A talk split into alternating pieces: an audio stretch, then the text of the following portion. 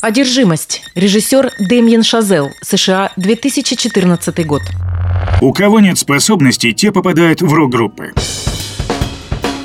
Молодой американский режиссер Дэмиен Шазел взялся за съемки фильма «Одержимость» буквально от отчаяния. Он долго и безуспешно пытался найти деньги на свой будущий блокбастер «Ла Ла Ленд». Тогда он написал сценарий, основанный на собственных юношеских впечатлениях. Когда-то Шазел обучался музыке у очень своеобразного преподавателя. Тот к моменту выхода «Одержимости» давно умер, а то мог бы и суд подать. В США это делается легко и по любым поводам. Неудивительно, что джаз умирает.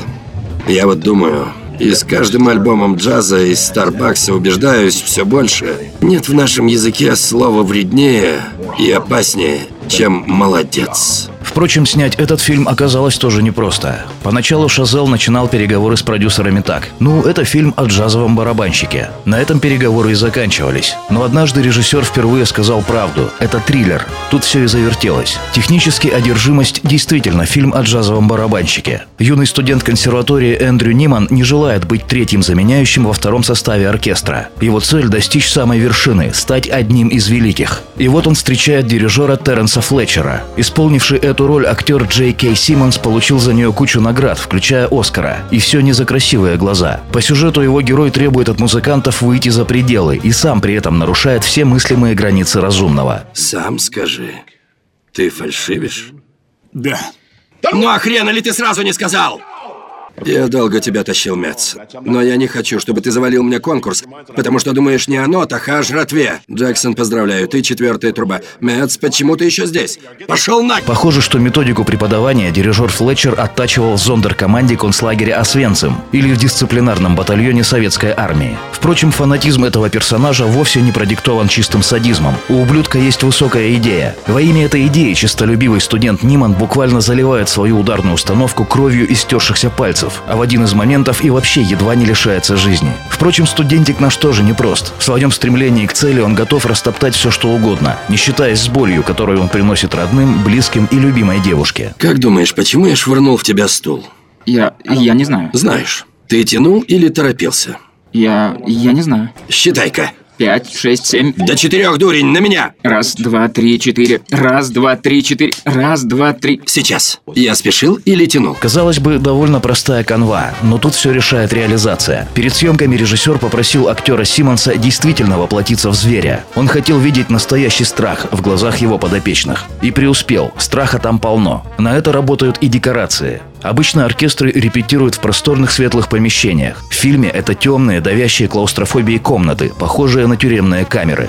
В этих комнатах исполнитель роли Нимана Майл Стеллер проливал на барабаны настоящую кровь из реальных волдырей. А при съемках одной из сцен он по-настоящему сломал Джею Симмонсу два ребра. Короче говоря, в случае с этим фильмом халтуры не было ни с той, ни с другой стороны экрана. Итог – одна из лучших психодрам 21 века. Огромный успех в кассовом смысле. Куча наград, как уже говорилось. И что не менее актуально, отличное противопоставление сопливым, мотивирующим в кавычках, сказкам о пути к успеху. Я не позволю, чтобы мою репутацию продукцию в этом заведении изгадили какие-то пухлогубые, глухие, жирнозадые, не знающие ритма придурки, ясно? Еще кое-что, Юджин, дай сюда. Если еще раз я увижу вот так чью-то партитуру, клянусь вам, гады, я перестану быть вежливым. Прочь с глаз моих, не то разорву. Ну и критика, как же без нее? Как происходящее в фильме соотносится с реальным джазом и реальной практикой обучения музыкантов? Да почти что никак. Да, джаз подразумевает дисциплину, самоотдачу и техническое совершенство. Но в то же время эта музыка немыслима необходимо без значительной доли здорового раздолбайства. Цель любого творчества – удовольствие.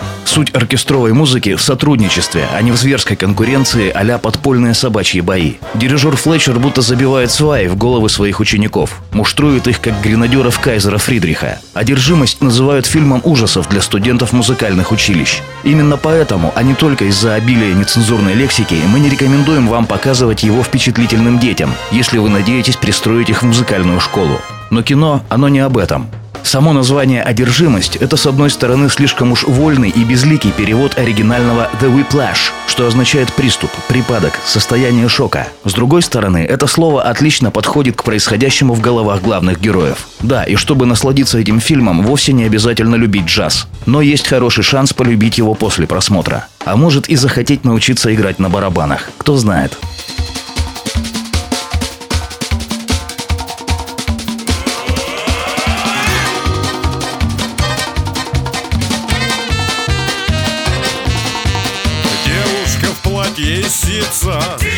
Каждую ночку мне снится.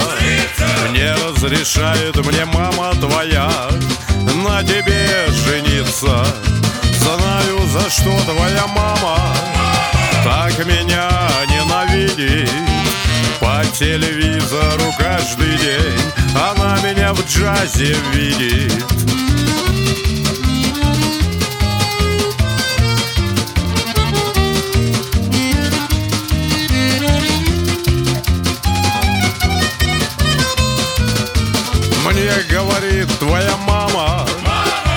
тебе только не стыдно.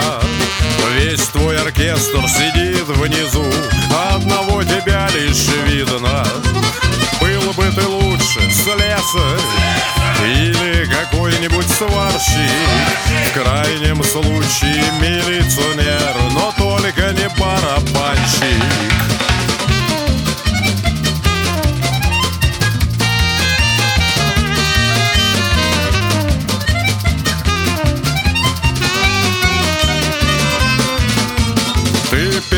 своей маме.